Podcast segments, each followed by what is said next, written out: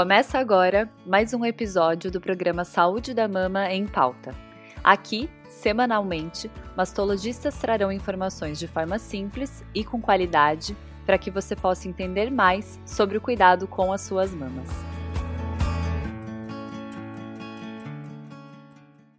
Olá, sou Daniela Martins, mastologista de São Paulo, associada à SBM. Hoje gostaria de conversar com vocês sobre genes de moderada penetrância. Conforme foi explicado em episódios anteriores, penetrância é a capacidade de um gene em se manifestar.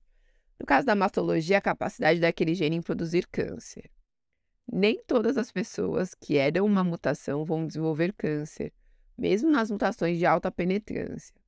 Vou falar hoje sobre cinco genes: ATM, CHEC2, BARD1, RAD51C e RAD51D. Começando pelo ATM, que é um gene associado a uma doença rara, neurodegenerativa e grave, que tem esse nome porque provoca ataxia, ou seja, dificuldade em andar, e manchas na pele em forma de areias chamadas de telangiectasias. Essa doença acontece quando está em homozigose, os dois cromossomos daquela pessoa herdaram essa alteração. Mas o que eu gostaria de falar é sobre a herança desse gene em heterozigose, das pessoas que têm apenas um alelo com mutação em ATM. Isso aumenta o risco para câncer de mama, próstata, pâncreas e ovário. Esse conhecimento é muito recente. Há apenas 10 anos atrás, uma meta-análise reuniu os resultados de 10 estudos que mostraram risco relativo para câncer de mama em variantes de ATM de 2,8%, com risco absoluto de 27% aos 80 anos de idade. Reparem como é um risco significativo, mas bem menor que BRCA1 e 2, por exemplo. Se você me perguntar se existe um subtipo de câncer mais associado a TM, eu vou te contar que sim. Em 2021 foi publicado um estudo populacional multicêntrico que nos forneceu dados de que variantes truncadas e sem sentido em ATM estão mais relacionadas ao subtipo de câncer com receptores hormonais positivos, os luminais.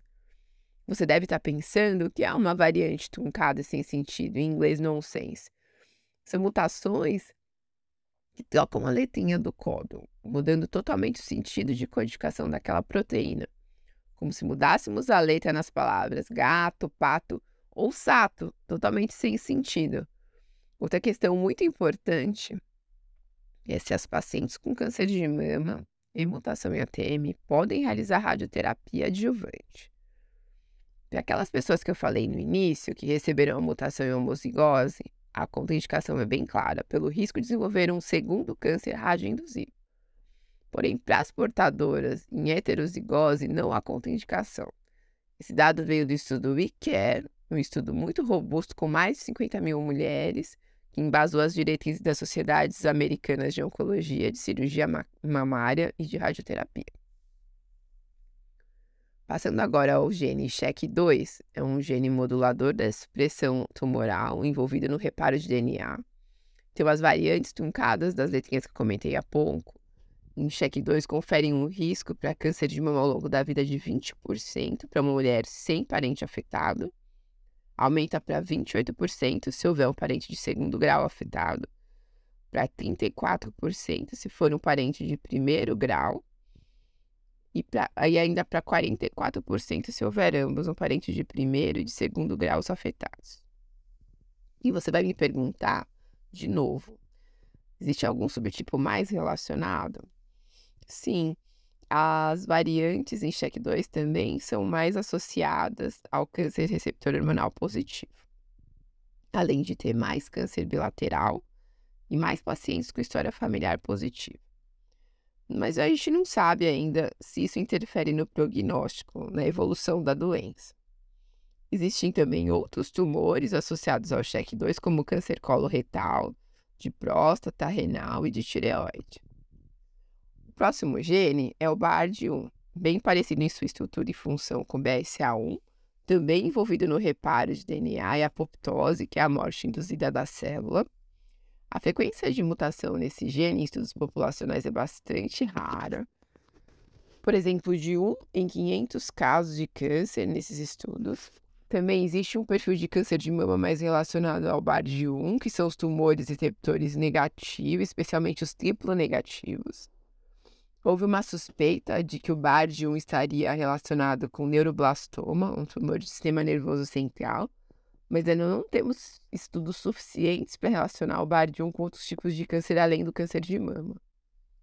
Por fim, os genes RAD51C e RAD51D parecem estar envolvidos na estabilidade genômica, na via de combinação homóloga de reparo. Vejam que os cinco genes que eu comentei exercem alguma função no reparo de DNA.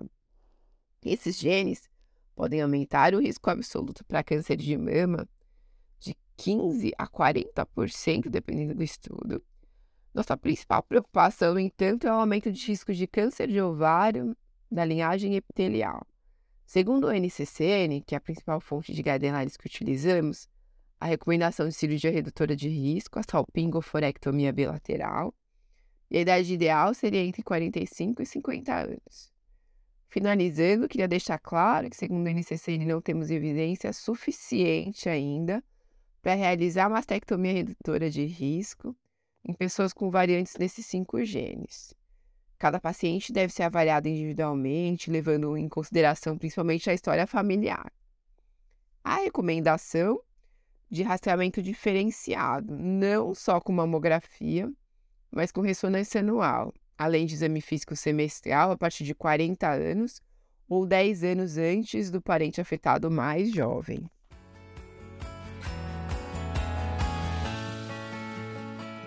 Esse podcast é uma iniciativa da Sociedade Brasileira de Mastologia para te ajudar a entender mais sobre prevenção, detecção precoce e tratamento do câncer de mama. Aproveitem os próximos episódios e fiquem por dentro das nossas novidades através das redes sociais, SBMastologia no Instagram, Sociedade Brasileira de Mastologia no Facebook e também no nosso site, sbmastologia.com.br.